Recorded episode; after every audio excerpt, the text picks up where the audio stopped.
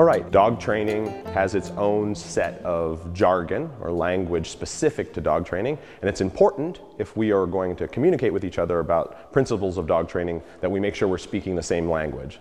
I'll try to define as we use the terms some of the common terms you'll hear. Okay, our first term is classical conditioning. Classical conditioning is also known as Pavlovian conditioning or associative learning. It was discovered by a Russian psychologist named Ivan Pavlov who was doing experiments in laboratories on salivary responses in dogs. And he noticed that the presence of the researchers in the room was affecting his experiments. And so he set up an automated feeding system in order to feed the dogs with the researchers not present. And so a bell would signal the delivery of food, and food would be dispensed by automatic feeders. And the bell, which was previously a neutral signal to a dog, meant nothing to the dogs through predicting food, came to prompt the same response in the dogs that food did. So, bell, food, bell, food, repeatedly until the dogs were responding to the bell by salivating in the same way that we would actually respond to food. And he called this uh, classical conditioning. Classical conditioning is at work all the time in dog training. We use it deliberately in certain aspects of our training uh, to condition our markers, which are part of our communication system, that we'll talk about shortly uh, and to condition dogs to certain stimuli in the environment as well. And then it's happening whether we want to or not. Anytime we're repeatedly exposing the dog to a neutral stimuli that predicts a meaningful stimuli, classical conditioning can occur. Some of the important things we need to remember about classical conditioning as it applies to dog training is that Pavlov discovered that if the uh, neutral stimuli was presented at the same time as the reward or the food, what we call the primary reinforcer in this case, uh, then no classical conditioning happened. Or if the neutral stimuli was presented while the dog was eating the food, there was no classical conditioning. In order for it to happen, it had to predict the production. It had to happen right before. And so keep this in mind. This is a, this is a concept that we're going to come back to extensively in this DVD. The sound or the neutral stimuli must precede the meaningful stimuli, the premier, uh, primary reinforcer. Another thing we want to keep in mind about classical conditioning is that after classical conditioning occurs, after it has been achieved, the response, the internal response in the dog, is involuntary. And this is going to be very important. We'll come back to this later, but I want people to understand that the dog's response to classical conditioning is not a choice, it's an involuntary response. Our next term is operant conditioning, also called instrumental learning. Operant conditioning covers all of the cause and effect of dog training. This is the part of dog training where, or how any animal learns actually, humans as well, through both classical and operant conditioning. But operant conditioning governs the associations dogs make with their behaviors and outcomes. And they choose to do certain behaviors based on their previous experience with the outcomes. I call this the cause and effect part of dog training. And there are four quadrants to operant conditioning. The four quadrants are all combinations of the words positive, negative, reinforcement, and punishment. There's no judgment implied in this, so positive does not mean good and negative does not mean bad. Positive means we add something to the equation. Negative means we remove something from the equation. Reinforcement means that the dog is more likely to perform that behavior in the future, and punishment means they're less likely to perform it in the future. So, the four quadrants of operant conditioning. Number one, positive reinforcement. This is the classical give your dog a reward. My dog sits, I hand him a piece of food. The food I add to the equation, the primary reinforcer, the reward. The behavior that prompted me giving the dog a piece of food, sitting, is now more likely to occur in the future. Positive reinforcement. Negative reinforcement. We generally erroneously think of this as a correction or an aversive consequence. It's not. In negative reinforcement, the dog stops something unpleasant from happening, some aversive experience from happening with their behavior. So the old way we used to teach sit by pulling up on a dog's collar until they sat is a form of negative reinforcement. I'm pulling on the collar, the dog sits, I stop pulling. The negative portion is I remove the unpleasant pulling on the leash. Whatever behavior the dog performed to stop that, in this case sitting, is now more likely to occur in the future negative reinforcement. The dog's behavior that stops the discomfort is now more likely to occur in the future. The next term in operant conditioning is positive punishment. Positive punishment is the traditional correction. It's an aversive consequence. So, for instance, if my dog jumped up on me and I were to knee it in the chest, or if my dog were to jump on a counter and I were to yell no at them, the negative consequence, the unpleasant consequence, is applied, the positive portion. My dog jumps on the counter and I yell. The negative portion, the positive portion is me adding the yelling to the equation. And the behavior, jumping on the counter, is now less likely to occur in the future. It's been punished. The final part of our uh, operant conditioning paradigm is negative punishment. And negative punishment is simply the withholding of something the dog wants or removing the dog's ability to access the, something they want as a form of punishment. So let's say I'm training with a young dog with food, I'm luring the dog around, and as I lift the food up, the dog jumps up on me. If the dog jumps up and hits me with their feet, and I take the food away, put it behind my back, for instance, I'm removing something they want, the negative portion, and the behavior that prompted the removal of what they want, jumping up, has now been punished and is less likely to occur in the future. It's really that simple. Our next term is conditioned reinforcer. Uh, conditioned reinforcer simply means we take a neutral stimuli again, some sound or visual prompt that means nothing to the dog, and by predicting something that does mean something to the dog, something of intrinsic value to the dog, in this case, let's say food, the neutral stimuli comes to have the same meaning for the dog as the primary reinforcer or the rewarding substance, in this case, food. We can use this and the sound or visual prompt or whatever we're choosing. In this case, we're primarily going to use a sound. The sound is now been conditioned to be reinforcing through the use of classical conditioning. So, our use of verbal markers or someone's use of a clicker is a classic conditioned reinforcer.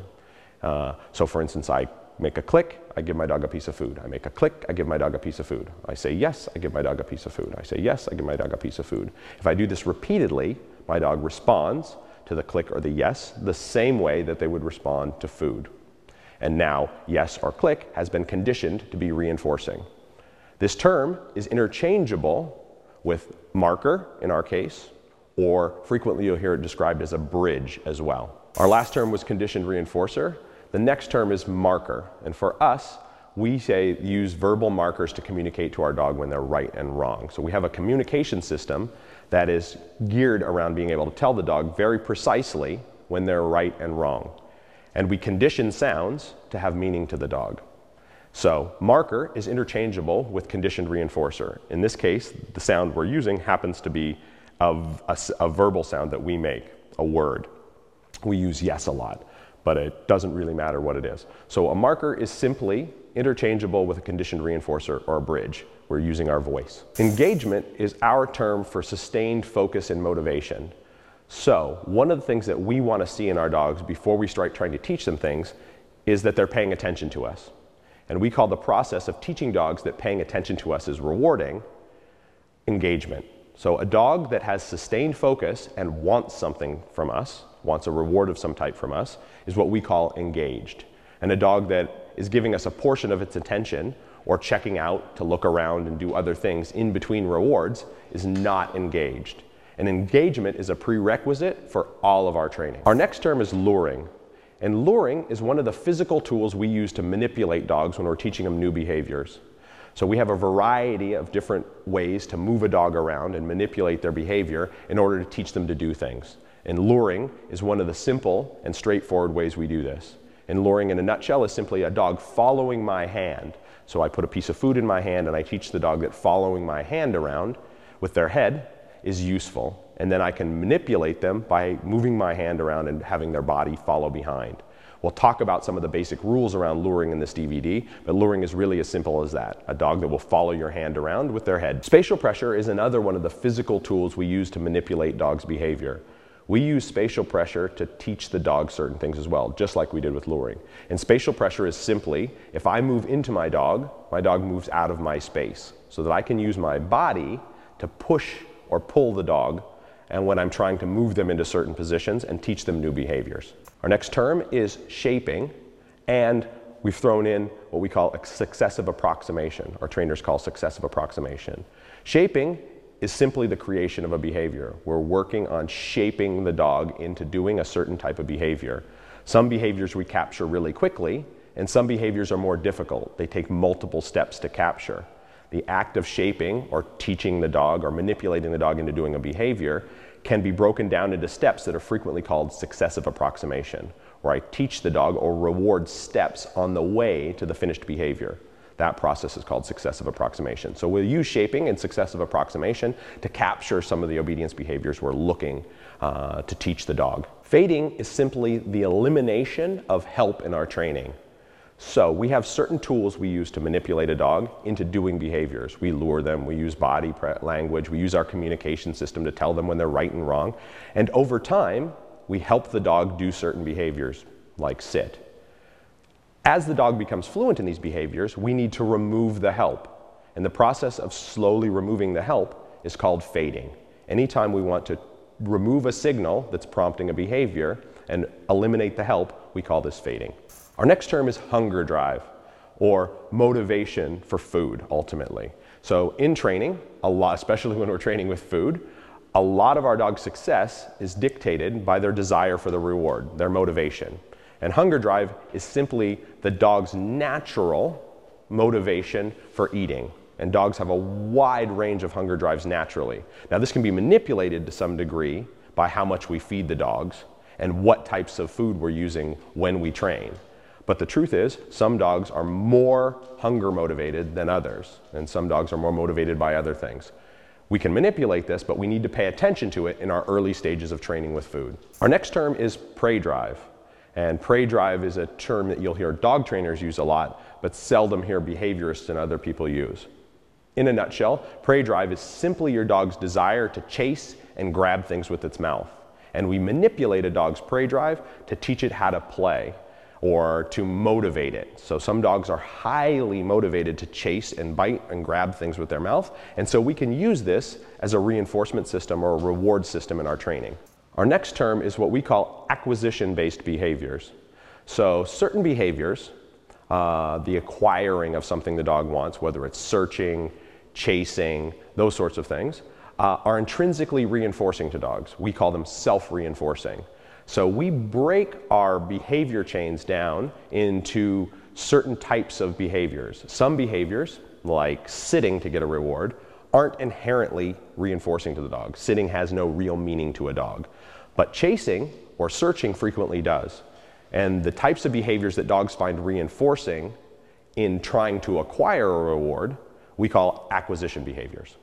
Our next concept is what we call reinforcer versus reward.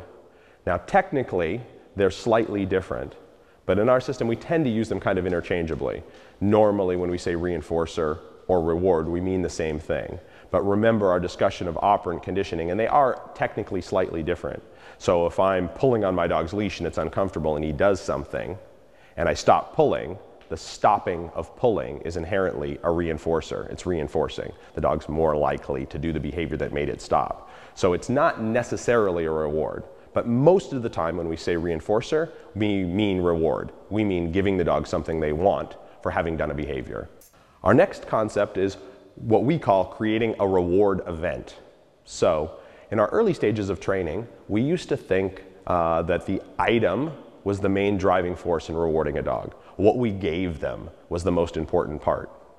Over time, we've evolved into trying to create what we call an interactive reward event meaning the dog and I do something together during the process of rewarding the dog that the dog finds both valuable and motivating, but also sort of a bonding experience between the dog and I. So if I'm rewarding the dog in an interactive way and the dog likes what's happening, not only are they reinforced for the behavior that they're performing, but also they start to pay better attention to me uh, like working with me more. So there's an overall improvement in their attitude about rewards. And we call these little sequences of rewards reward events. Our next term is verbal cue.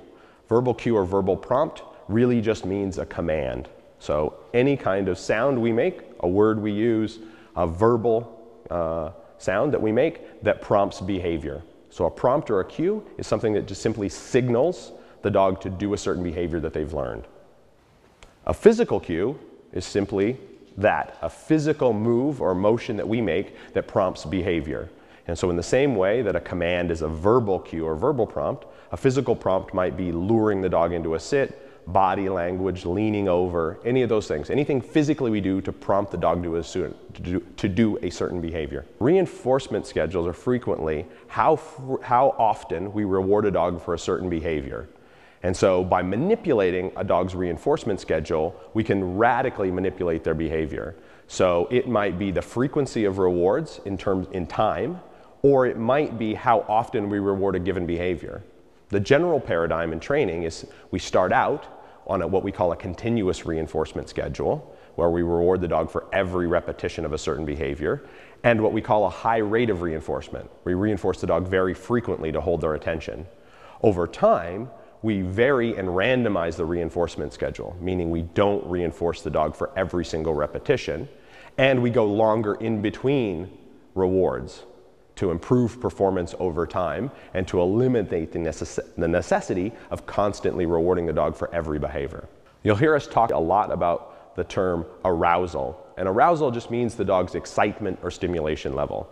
So when a dog gets aroused to varying degrees, excited, motivated, worked up, whatever you want to call it, they're excited, then it can either help a certain behavior or hinder a certain behavior we're trying to capture.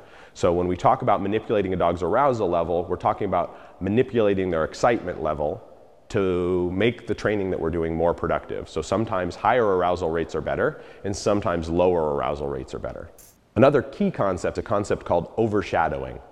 And overshadowing is simply if we give a dog two prompts or two signals or two inputs at the same time, the dog will pay attention to the more relevant one and ignore the other.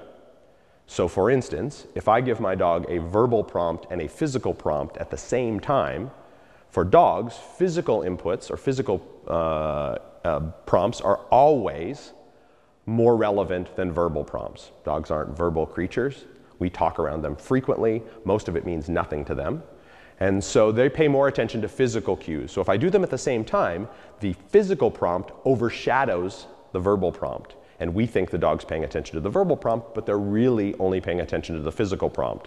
So if I give them only the verbal prompt, they don't respond. But if I give them the physical prompt, they do. This concept is going to be an integral part of all of our training going forward. And this gives people lots of problems in their training. Our next term is motivation. And motivation simply means the dog's desire for some activity or some item. So my dog, we can talk about my dog's desire for food or play or chasing as their level of motivation. And we're simply describing the level and intensity of their desire for a certain activity.